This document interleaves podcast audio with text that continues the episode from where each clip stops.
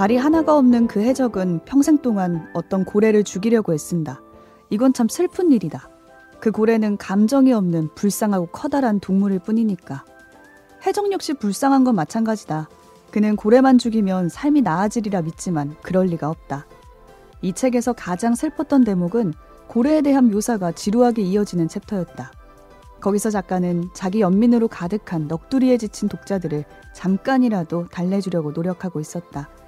이 책을 읽으며 나는 내 삶을 돌아봤고 감사하는 마음을 가지게 됐다. 오늘 뭐 볼까 고민하는 분들을 위한 취향 추천 팟캐스트 책플릭스.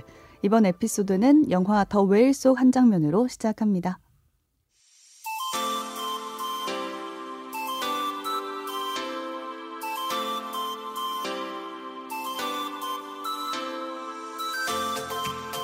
안녕하세요. 책입니다 오늘도 책플릭스 함께 만드는 두 분 나와 계세요. 안녕하세요. 오지랖 넓은 오지입니다. 안녕하세요. 고래 덕질을 하고 있는 덕필입니다. 고래 덕질 우영우예요?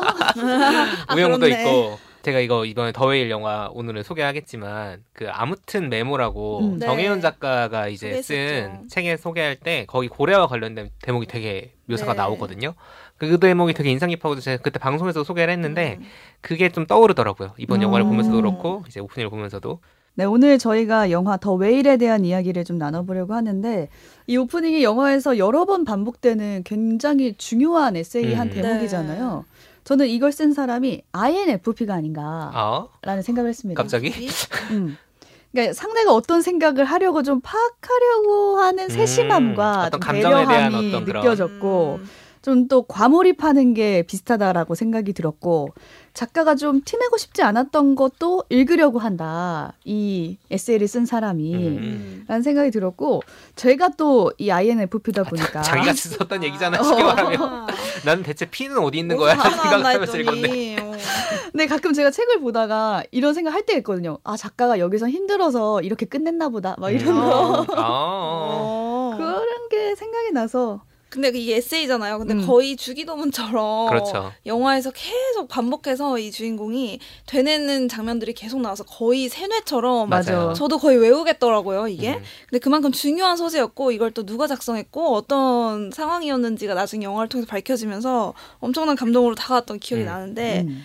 그래서 가져오지 않으셨을까 네, 싶네요. 맞습니다. 음. 이게 사실 허먼 멜빌의 모비딕이라는 그 네. 소설에 대한 에세이인데 이 에세이 필자가 책디가 읽어준 부분에서 들으셨겠지만 계속해서 누군가를 불쌍히 여겨요. 음. 이게 영어 표현으로는 sad와 feel bad about이라는 표현이 반복이 됩니다. 음. 슬프다.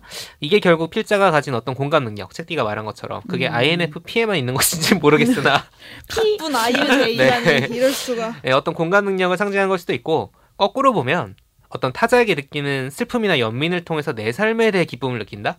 이거는 음. 보기에 따라서는 약간 타인의 불행을 보면서 아이 나는 아. 그래도 괜찮지. 음. 다행이다. 네. 음. 이게 좀 위험한 사고 방식도 이 양면성이 있는 거죠. 있네요. 근데 이 양면성이라는 게 사실 사람들이 현실적으로 가지고 있는 굉장히 그렇죠. 그런 감정일 수도 있겠다. 라는 생각이 들었습니다. 어, 사실 이제 우리가 말해준 것처럼 이 에세이는 더웨일 영화 내내 반복이 됩니다. 음. 이 더웨일에 대한 얘기를 오늘 해볼 텐데 어, 블랙스완의 감독으로 유명한 데런 에러노프스키 감독이 연출한 작품이고요. 이번 아카데미 시상식에서 나무주 연상 네. 음. 그리고 분장상을 수상했습니다. 인생 연기죠. 인생 연기죠. 어, 브랜든 프레이저. 어, 들으시면은 기억이 나실지 모르겠지만 미라. 그러니까 아, 추억의 시리즈입니다. 네, 다들 미라 하면 어. 딱 떠오르는 그 꽃미남. 그분이 90년, 이분이에요. 그렇죠. 네. 90년대 스타죠. 근데 이번에 272kg의 거구라는 설정을 가진 주인공 찰리를 연기하면서 역대급 연기다. 음. 네, 이런 평가를 받고 있죠. 잘했더라고요. 네, 이 영화 외적으로 이 브랜든 프레이저의 스토리, 그리고 대런 애로노프스키 감독, 연극의 원작자이자 이번 영화의 각본가 음. 인 사무엘 헌터에 대한 흥미로운 얘기가 엄청 많아요. 네. 이거는 영화를 보시고 직접 검색해 보시면 좋을 것 같고요. 오늘은 저희가 영화 내적인 이야기, 그러니까 음. 영화 내용과 음. 저희 셋이 각자 꼽은 명장면에 대한 이야기 해보도록 하겠습니다. 네, 그럼 덕PD가 준비한 더 웨일 영화 소개 3분인가요? 3분보다 훨씬 깁니다. 아 그래요? 음, 줄여주세요. 네, 오늘은 하고. 그렇죠. 네.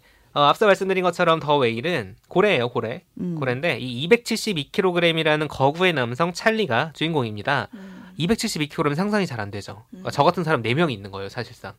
그래서 음. 초고도 비만으로 이제 규정할 수 있는 그냥 비만도 아니고 그렇죠 음. 거구입니다. 아, 워낙 몸이 크다 보니까 어떤 보조기구 없이는 혼자 서서 걷는 게 불가능하고요.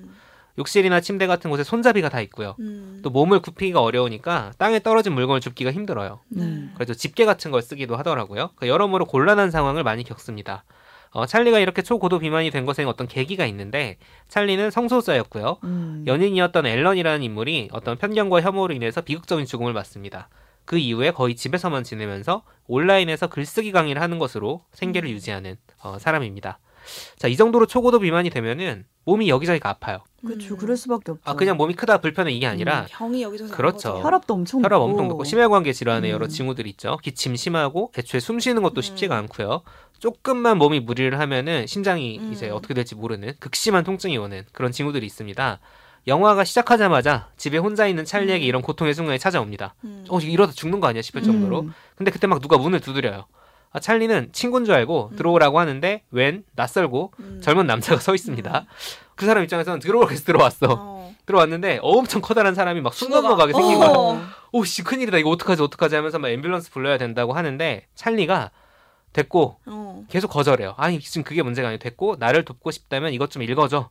라고 맞아요. 하면서 엄청 세게 요구하는 게 음. 바로 오늘 오프닝에서 소개한 에세이입니다. 음. 그 에세이는 사실 되게 긴데 저희가 제가 좀 축약해가지고 번역을 다시 하긴 했어요. 영문도 모르는 채 찰리가 스캔들 이 에세이를 읽어요.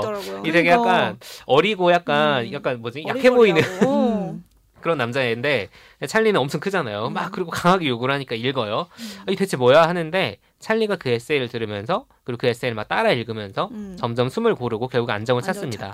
네, 찰리는 이후에도 영화에서 몸이 아플 때 그러니까 내가 죽을 수도 있겠구나 싶을 때나 뭔가 심리적으로 고민이 들 때 잠들기 음. 전이나 이럴 때면 이 SN을 계속 되뇌입니다. 근데 정말 말씀하신 대로 주기도문이나 음. 맞아요. 주문 같은 거. 아, 저는 종교가 종교가 있다면 뭐 불교에서 음. 뭐 불경 외우듯이 음. 그리고 이제 기독교인이라면 주기도문 외우듯이 계속 되뇌는 거죠. 음. 아무튼 이제 안정을 찾은 찰리가 이 낯선 사람에게 고맙다고 말하면서 근데 넌 누구니? 음. 왜 우리 집에 왜, 왜 들어왔니? 어, 라고 물어봅니다. 아, 이 남자의 정체가 뭐냐면 아 요즘 나는 신이다 때문에 어... 사입이 관심 있으신 분들 많을 텐데 종말론 그러니까 곧 예수가 재림한다. 라는 종말론을 신봉하는 종교의 선교사예요. 음. 선교사예요. 네. 네. 전도하러 온 거죠. 그렇죠. 전도하러 왔어요. 예. 똑똑똑했는데 음. 갑자기 사람 목숨을 어. 구해야, 구해야 되는 상황이 된 거예요. 근데 이게 그냥 좀 사이비 같은 이런 문제가 아니라 찰리의 연인이었던 앨런의 죽음과 연관이 돼 있는 곳입니다. 음. 그러니까 찰리 입장에서는 이 종교에 대한 감정이 좋을 수가 없어요. 음, 그쵸, 이 사람과의 앗아갔는데. 그렇죠. 근데 이 사람과의 관계가 어떻게 될 것이냐. 사실 이 종교는 또 다른 주요 인물과도 연관이 돼 있는데 어, 찰리의 유일한 친구이자 음. 간호사로서 찰리를 돌보고 있는 리즈라는 인물이 나옵니다. 음. 리즈는 그냥 친구가 아니고 이 찰리의 연인이었던 앨런의 동생이에요. 음. 그러다 보니까 리즈 역시 이 앨런의 죽음과 관련돼 있는 음. 이 새 생명 선교회인데 이름부터 어. New Life. New Life. 싫지 얼마나 싫겠어요. 얼마나 싫겠어요. 음. 이 종교를 증오하다시피 합니다. 그래서 이 젊은 선교사와 리즈, 찰리 사이의 삼각구도가 영화의 초반을 채우는데 사실 이 영화의 핵심적인 스토리라인은 어, 이 세 명이 아니라 음. 다른 인물과 찰리의 관계에서 나옵니다. 그게 누구냐면은 바로 찰리의 딸인 엘리죠. 딸이 있었어요. 음. 자, 제가 앞서서 찰리는 성소자였고 동성연인인 앨런의 죽음에 충격을 받아서 은둔 생활을 하면서 초고도 비만이 됐다고 했잖아요. 음. 그러니까 이 앨런을 만나기 전에 결혼해 가지고 딸까지 있었던 겁니다. 그러니까 쉽게 말하면은 앨런과 그 동성 연인과 연애를 음. 위해서 가정을 벌인 사람이에요. 음. 멀쩡하게 애도 있고 와이프도 그쵸? 있는데 뛰 그, 나가버린 거죠. 그 아내와 딸 입장에서는 엄청 음. 무책임한 사람인 거죠. 그치. 좋아할 수가 없어요. 그래서 이들과 사실상 관계를 끊다시피 했지만 그래도 이제 딸에 대한 사랑은 있었기 때문에 종종 아내를 통해 딸의 소식을 듣곤 한 거죠. 음. 그런데 이제 아 방금 죽을 뻔했잖아요. 음. 이 죽을 뻔한 그 상황을 겪고 건강이 나빠진 걸 알게 되자 이 딸과의 관계를 나 내가 죽기 전에 혹 음. 이러다 죽을지도 모르니까 복원하고 싶다. 음. 그래서 아내 몰래 딸에게 연락을 해서 자신을 만나러 오라고 합니다. 딸이 또 와요. 와요. 오더라고요. 네 와요. 그렇게 찾아온 딸이 17살인데 17살이란 무엇인가에 대해 우리가 생각해 볼 음. 필요가 있어요. 아직 중2 상태가 연장된 상태의 17살 같아요. 쉽지 않은 몇 년 전에 나온 하이틴 영화 중에 음. 지랄발광 17세라는 아. 작품이 있었어요. 넷플릭스에 있죠. 굉장히 재밌습니다. 근데 이제 중요한 건 지랄발광 17세예요. 음. 이 영화 원제가 The Edge of Seventeen이에요. 그러니까 음. 17세도 원래 원제에 있던 그거인 거야. 그래서 17세란 대체 무엇인가? 음. 자, 엘리는 나중에 나오는 엄마가 끔찍하다라고 표현할 정도로 엄청 센 성격이에요. 그러니까 반항 정도가 아니라 악행을 조금 저질러요. 그렇죠. 악하다? 어. 사펜가? 음. 싶을 정도의 악의가 느껴질 때가 음. 있어요. 이 건강이 엄청 나쁜 아빠한테 막 안정제를 먹여서 재운다든가 어. 수면제를 막 먹는 그러니까 모르는 사람한테도 안 할 짓을 하더라고요. 그렇죠. 아빠는 역겨워, disgusting 막 이런 음. 얘기를 막 직접적으로 내뱉는다든가 찰리 집을 찾아온 그 선교사한테 음. 마약을 권한다든가 선교사예요, 여러분. 음. 그리고 SNS에 뭐 동물 시체 사진 올라와 있고 음. 뭐 이제 그런 되게 보기에 따라서 이 사람 정말 정신적으로 문제가 있다라고 생각할 수 있는 그런 행동들을 합니다. 찰리는 이런 엘리가 걱정이 되겠죠. 딸이니까. 근데 엘리가 놀라울 정도로 글쓰기에 재능이 있고 또 뾰족뾰족하고 험한 말을 하고 행동도 거칠지만 그 내면에는 사람들을 돕고 싶어하는 선의가 있다. 음. 이거를 계속 발견해내고 그 장점들을 살려주려고 노력을 하는 거죠. 음. 그래서 엘리를 꼬셔요. 아 나와 시간을 보내면 내 전 재산을 너한테 줄게. 음. 막 1억이 넘어. 음. 아 그러면 어? 17세에게 어, 나를 버리고 간 아빠가 나에게 1억을 주겠다고 한다. 개꿀? 약간 네. 이렇게 생각했겠죠. 그쵸. 아, 그래서 그냥 이제 돈만 주는 게 아니라 그동안 너의 에세이 과제를 내가 도와줄게. 내가 에세이 음. 강사니까. 너도 나를 위해 글을 좀 써달라. 라고 부탁을 하면서 두 사람 사이에 어떤 일들이 일어나기 시작을 하는 거죠. 자, 지금까지 말씀드린 인물들이 이제 영화의 주요 인물들이고, 더 웨일은 이렇게 하루하루 죽음을 향해 나아가는 듯한 건강이 나빠진 찰리, 음. 그리고 딸인 엘리, 간호사이자 친구인 리즈, 선교사인 토마스 음. 이 네 사람이 서로 각자의 이유와 욕망에 따라 움직이면서 어떤 이야기를 만들어내고 있습니다. 과연 찰리의 건강이 어떻게 될 것인가? 두 번째는 찰리와 딸 엘리의 관계는 어떻게 될 것인가? 음. 이 집을 계속 찾아오는 그 젊은 선교사 토마스는 대체 뭐 하는 놈이었고 음. 그 종교를 증오한 리즈와 또 이 선교사를 엘리가 자꾸 놀리거든요. 아까 음. 마약 권한다 그랬잖아요. 맞아. 이 사람들과 어떤 결말을 맞을 것인가. 음. 영화는 이런 궁금증들을 하나씩 풀어가면서 대단원을 향해서 나아가게 됩니다. 어, 이 작품은 연극 원작도 그렇지만 구조적으로 분석할 게 굉장히 많아요. 맞아요. 꽉 짜여져 있는 음. 작품이고 종교와 연관해서든 아니면 종교 같은 시스템까지 가지 않더라도 우리가 삶에 대해 가지고 있는 태도까지 생각해 볼 수 있는 해석의 두께가 진짜 만만치 않은 작품이거든요. 그래서 오늘 저희가 이제 메시지를 막 다루기보다는 음. 각자 좀 인상 깊게 본 장면들을 나누면서 이제 나머지 이야기를 해보려고 합니다. 네.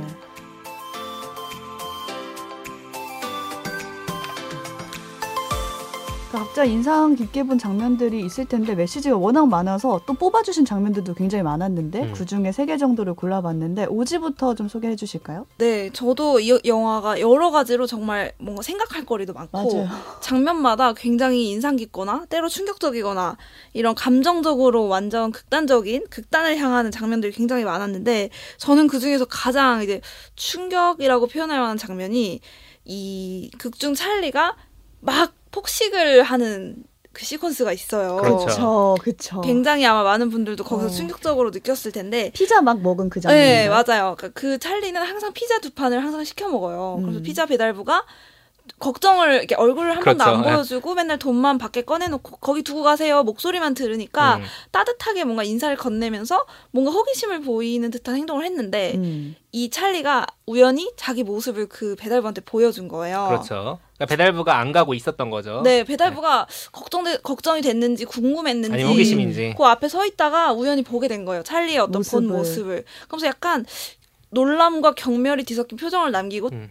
가버려요. 맞아, 맞아. 그 순간 찰리는 안 그래도 그 전까지 쌓여온 이제 어떤 스트레스가 음. 쌓이고 있는 상황에서 확 이렇게 극도에 물이 넘쳐버린 거죠. 음. 네. 진짜 99도에서 1도로 해서 물이 끓어버린 거예요. 음. 그 순간 이 찰리는 이 스트레스에 대응하는 모습으로 갑자기 냉장고랑 집에 있는 음식들을 막 마구잡이로 먹어요. 음. 근데 그 모습이 거의 먹방처럼 막 맛있게 먹는 게 아니라 음, 거의 정말 쑤셔 넣는다는 말이 음. 가깝게 정말 막 어, 자기도 주체 못하는 식욕으로 음. 막 폭식을 하기 시작합니다.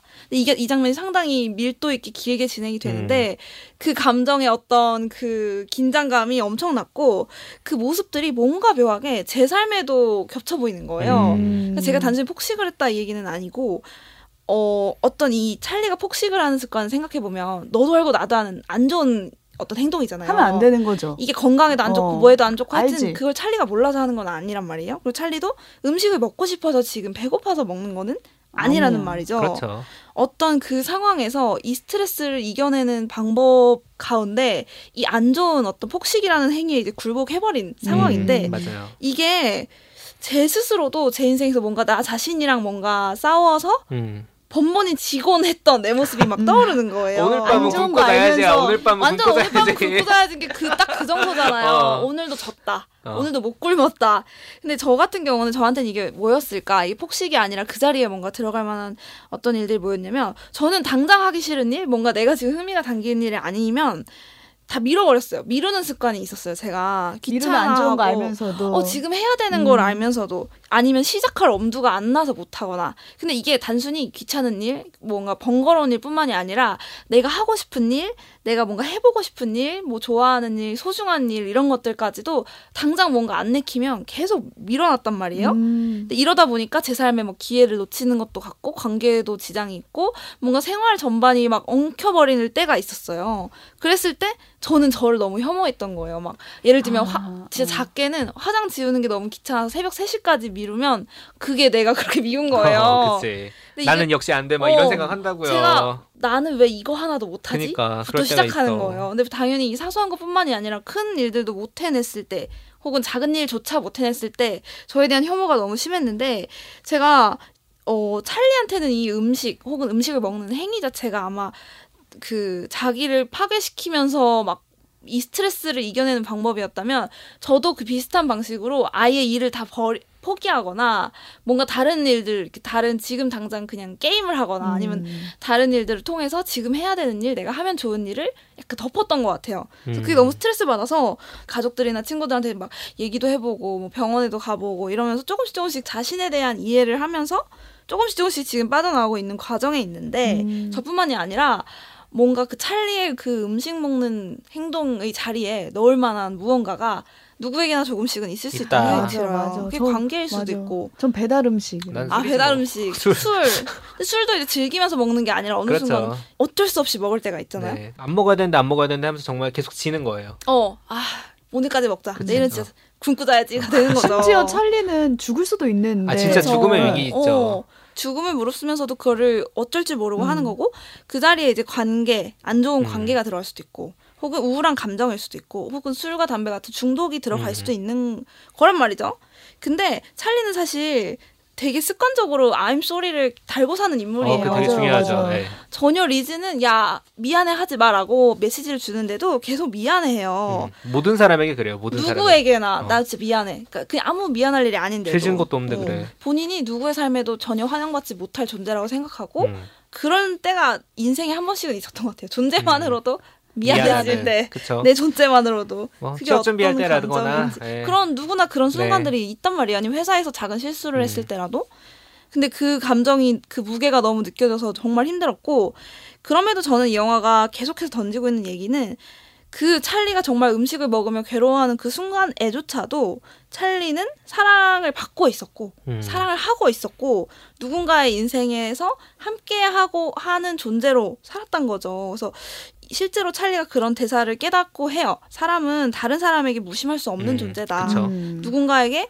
케어라는 단어를 쓰는데 people are incapable of not caring이죠. 어, 그렇죠. 네. 어, 적어오셨나요? 이거를 얘기할까 왜냐면, 말까 하다가 네. 왜냐면 이거 예고편에도 있는 단어. 아, 예고편에도 있는 표현이라. 영화 예. 보면서 이게 너무 네. 인상 깊어서 저도 외웠거든요. 맞아요. 네. 그이 메시지를 중심으로 봤을 때 내가 정말 나를 막 미워서 어떨지 모르겠는 순간에조차도 우리 안에는 어쨌든 사랑하고 사랑받을 수 있는 그 사랑의 능력이 어, 딘가에 내재돼 있다라는 음. 거를 영화는 음. 계속 계속 말합니다. 말을 하는 것 같아서 네.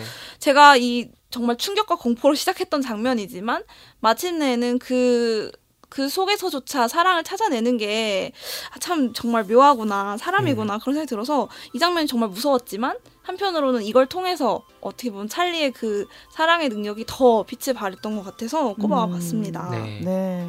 인상적이었어요, 저도.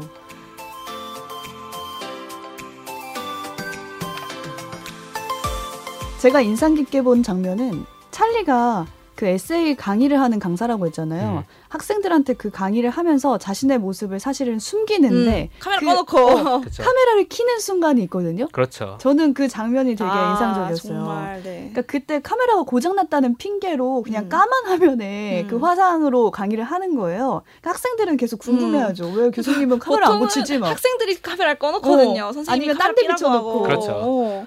키라고 하잖아. 어, 선생님이 자 카메라 켜세요 이러잖아요. 제가 이 장면을 왜 골랐냐면 누군가의 솔직함이 찰리 자신에게도 영향을 미치는 그런 장면이라고 생각이 들었거든요. 음. 근데 찰리는 에세이 수업 때 학생들한테 계속 강조하는 게 누누이 솔직하게 쓰라고. 그렇죠. 음, 그렇게 맞아요. 말을 해요. 그러니까 심지어 그 메일 분노의 메일을 학생들한테 쓰는데 그때도 fucking be honest 이런 식으로. 어 맞아요. 전체 메일을 어. 사고 쳤죠. 어, 전체 메일을 그렇게 보내버려요 학생들. 그것도 사실 방금 오지가 어. 말한 찰리가 굉장히 자기 감정을 어. 다스리지 못한 상태에서 폭주한 거죠. 네. 사고 친 거죠. 네. 폭주한 거예요. 그 피자 먹고 막 어. 폭식하고 사고 친 거예요. 근데 그 후로 정말로 이 메일을 받은 몇몇의 학생들이 어. 자신의 진심을 담은 메일을 나도 honest 할 수 있어. 어. 대나무숲이 돼버렸어. 어, 그러니까 저희 막 이런 거였죠. 엄마 아빠는 물리치료사였나요? 뭐, 뭐 방사선과가 어. 가라고 하는데 저는 거기서 무슨 일 하는지도 몰라. 몰라요.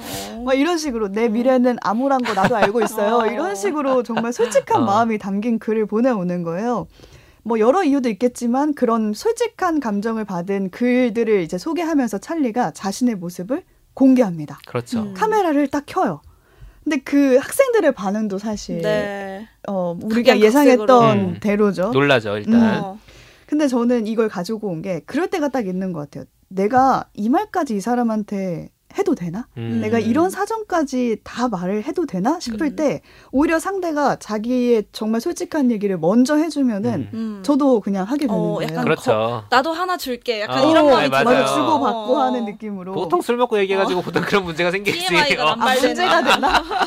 아 근데 그게 관계의 장벽이 허물어지는 어. 순간이에요. 음. 내가 먼저 손을 내미는. 나갈 수가 있는 음. 거니까. 저는 결혼을 할 때 가장 중요하게 생각했던 점이 내가 그 사람 앞에서 얼마나 솔직해질 수 있 느냐 어. 하는 그 지점이었거든요. 아, 웃기기만 한 게 아니었어. 어, 솔직하기도 아, 했어요. 춤도 자기 개방이죠. 아, 그 모습을 누구한테 보여주겠어.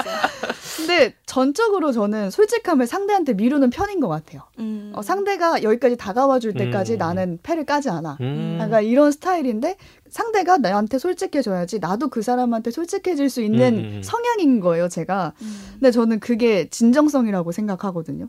그 사람이 나한테 솔직함과 진정성을 보여줬을 때 그 관계에서 내가 나로 존재할 수 있다라는 음. 거를 다시금 느끼는 것 같아요. 음. 그래서 찰리가 그 에세이 수강생들한테 내내 솔직하라고 강조했던 거는 저는 어쩌면 본인한테 했던 말이라고 생각하거든요. 그 전반부부터 자신의 모습을 공개하기 직전까지 그 fucking be honest 하면서 음. 계속 솔직하라고 하는 거 본인이 스스로에게. 솔직하지 않으니까 그렇죠. 스스로한테 결국 하는 말이었던 음. 거예요. 아까 그 피자 배달부 얘기도 했는데 그 배달부한테도 모습을 숨겼잖아요. 음. 근데 남들이 불편해하니까 라는 이유를 댈 수는 있는데 용기가 없었던 거거든요. 음. 근데 그때 에세이가 솔직해질 수 있는 도구로 활용된 거다라는 그렇죠. 음. 생각이 들었어요. 그러니까 에세이라는 거 자체가 내 생각을 적는 거잖아요. 음. 내 감정, 내가 느끼는 거. 근데 그거를 고를 수 있어요. 거짓으로도 쓸 수 있잖아요. 그렇죠. 근데 이제 찰리의 생각에서는 솔직하게 썼을 때가 에이플이다. 음. 그렇기 때문에 이제 수강생들한테 요구를 그렇게 했던 음. 거고 그리고 그런 학생들의 솔직한 글로 하여금 내가 내 모습을 드러낼 수 있는 용기를 얻는 그렇죠. 게 아닐까라는 음. 생각이 들더라고요. 그래서 이 장면을 가지고 왔습니다. 네, 사실 찰리는 학생들뿐만 아니라 음. 엘리에게도 음. 솔직하게 써라라는 음. 얘기를 하죠. 거의 솔직함 덕후예요. 네. 그렇죠. 근데 엘리가 진짜 솔직하게 막 욕을 써놔도 어. 너무 기뻐했어요. 네, 어. 이게 짱이다. 어, 넌 최고야. 넌 아름다워. 어, 정말 최고야. 네. 자, 제가 꼽은 인상적인 장면은 바로 이제 엔딩 시퀀스입니다. 음. 엔딩 시퀀스, 엔딩 씬.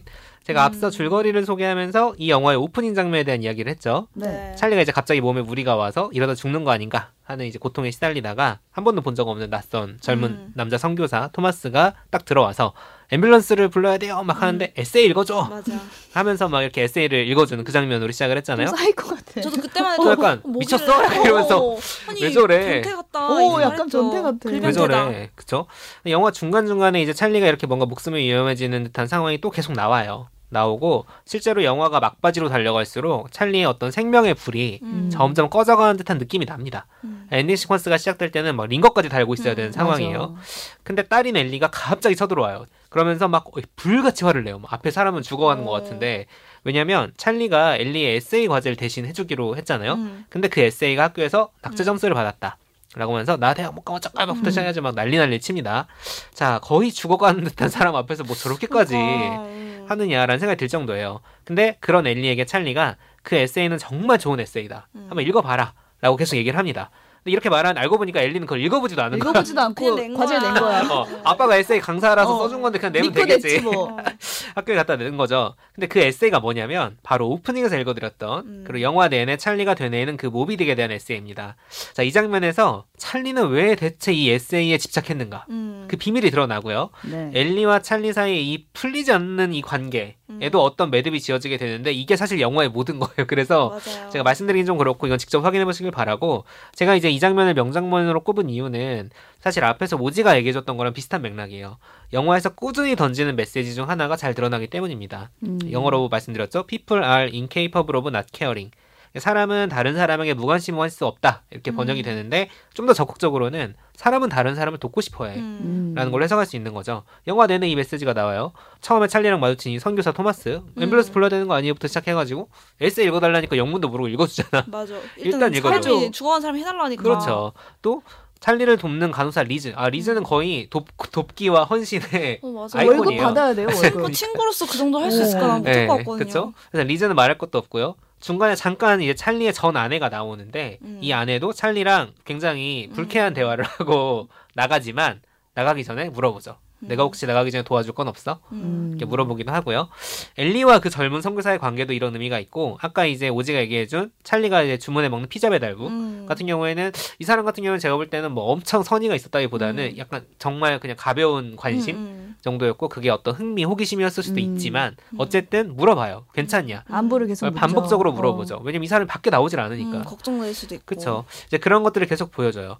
이 찰리는 이런 누군가를 돕고 싶어하는 사람의 선의를 긍정하는 사람이에요. 음. 그러니까 물론 이렇게 겉으로 표출된 선의의 이면에는 아까 피자 배달부 사례에서도 얘기했듯이 어떤 호기심, 단순한 호기심, 음. 신기한 걸 보는 느낌, 혹은 어떤 시혜적인 시선, 음. 아니면 불순한 동기 이런 게 있을 수도 있어요. 음. 왜냐하면 선교사 같은 경우에는 포교하려고 네, 그런 게 있거든요. 그리고 찰리 같은 경우에는 초고도 비만인으로서 어떤 자기 혐오 정서가 음. 있고 본인이 그런 타인의 혐오적 시선에 대해 굉장히 민감합니다. 음. 적나라하게 노출이 돼 있으니까요. 근데 사람들의 이런 다른 의도 이면을 모를 리가 없죠. 알고 있어요. 근데 그럼에도 불구하고 people are amazing 이라 음. 말하는 그런 찰리. 그러니까 이런 선의를 궁극적으로는 긍정한다는 거예요. 그게 바로 이 작품이 어떤 인간성 혹은 영성에 대한 이야기를 하고 있다는 걸 잘 보여주기도 하고 자, 이 영화에서 이 엔딩 씬은 왜 중요하냐면 가장 선의와 거리가 멀어 보이는 인물이 바로 지랄발광 17세 음. 엘리입니다.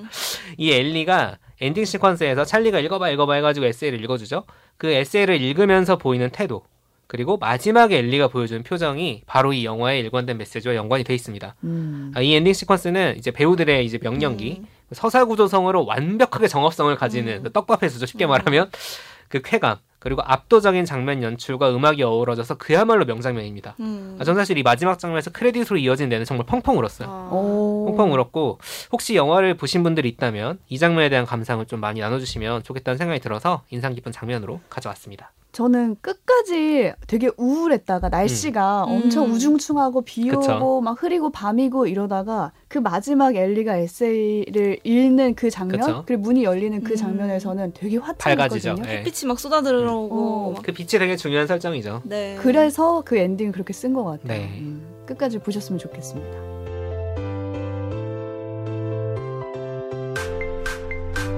오늘 뭐 볼까 고민하는 분들을 위한 취향 추천 팟캐스트 책플릭스. 지금까지 영화 더 웨일에 대해서 이야기 나눠봤습니다. 오늘은 오랜만에 한 줄평으로 마무리를 해볼까 하는데요. 오지 한 줄평 준비했나요? 제가 음. 세 글자로 줄이면 사사살입니다. 어, 사, 사람이 사람을 살린다. 그럴 것 같았죠. 그렇게 예상할 줄 알았어요. 낚였다. 제가 그렇게 예상할 줄 알고. 사람, 사람? 사람이 사람을 살찌운다. 아, 뭐야. 아, 낚였다. 아, 그쵸? 그러실 줄 알고. 네. 그러니까 뭔가 사람에 대한 어떤 상처들, 또 이 세상으로부터 받은 어떤 그런 부정적인 요소로 인해서 찰리의 몸은 272kg까지 음. 걷잡을 수 없이 커졌지만, 음. 그럼에도 찰리의 영혼, 찰리의 어떤 사랑을 풍성하게 만들어준 것도 음. 결국 같은 사람들이라는 메시지를 주는 것 같아서 음. 사람이 사람을 살리는 것도 맞지만 네. 사람이 사람을 살찌운다. 살찌운다. 아, 살린다라고 써놓고 바꾼 거 아니야? 아, 맞아요. 재미없잖아요. 너무 뻔한데? 너무 뻔한데 이러면서. 어, 재미없잖아요. 또 직업병이 있어가지고 그렇죠, 또 뻔한 네. 거는 안 되거든요. 누가 맞추면 안 어, 되지. 어, 안 되지 안 되지. 아 영혼을 살찌운다는 건 중요한 비유죠. 어, 그럼요. 살찌운다. 네. 저는 고래를 쫓지 말고 마주보는 법을 알려주는 영화라고 아. 정했는데 음. 오프닝에서 저는 그 얘기가 나오잖아요. 고래를 죽이려고 쫓는 해적 얘기가 그쵸? 나오고 모비딕의 에이하브 선장이죠. 음. 근데 고래만 죽이면 삶이 나아질 거라고 믿는 해적도 불쌍하다라고 얘기를 하잖아요. 근데 영화에서 보면은 해적은 모두 자기 자신인 것 같은 거예요. 음. 특히 찰리의 경우는 고래가 그 거구한 몸과 이제 비교가 되면서 아 고래가 전 찰리구나 저는 음. 이런 생각이 들었거든요. 실제 비유를 하고 있다는 음. 얘기도 많이 있죠. 음. 그래서 찰리에게는 되게 자기 안에 고래들이 많은 것 같았어요. 음. 적이라고 생각하는 고래들이 많은 거예요. 그래서 연인의 죽음을 막지 못했다는 거, 뭐 가정을 버렸다는 거, 음. 내가 뚱뚱한 몸을 가졌다는 거, 그리고 오지가 말한 대로 이게 아닌 거 알면서도 계속 음. 폭식을 한다는 그런 수많은 적 같은 고래들이 음. 많은데 그런 고래들을 다 없애버리려고 하는 게 과연 가능하겠냐라고 음. 이 영화에서 묻고 있는 것 같았고 그보다는 직면하고 마주보는 솔직함을 독려하는 영화가 아닐까 음. 싶어서 음. 이렇게 가져왔습니다. 네. 아, 나 너무 자기가 꼽은 면장면과도 또 연관이 되는 네. 것들 가져왔네요. 저도 비슷한데 믿지 않고서는 살아갈 방법이 없다. 믿지 않고서는. 네. 저, 믿습니다. 네. 그건 아니지만 아, 네. 선교 네. 선교사 아니야 도피디? 네 맞아요. 근데 믿음은 정말 중요한 키워드라고 생각을 해요. 음. 그러니까 사람들에게 선의가 있다는 믿음에 대한 얘기를 제가 아까 했는데 물론 사람들은 앞에서 좋은 말 늘어놓다 뒤통수를 치기도 하고 그럼요. 자기 욕심과 충돌하면은 어떤 악의를 가감없이 표출하기도 음. 합니다. 이렇게 사람이 약할 수 있어? 더글로리 같은 거 보면 그렇죠? 음. 근데 결국에는 이 사람들에게 선의가 있다는 믿음을 가지지 않으면 그러니까 쉽게 말하면은 우리 현실은 만인의 만인에 대한 투쟁이야.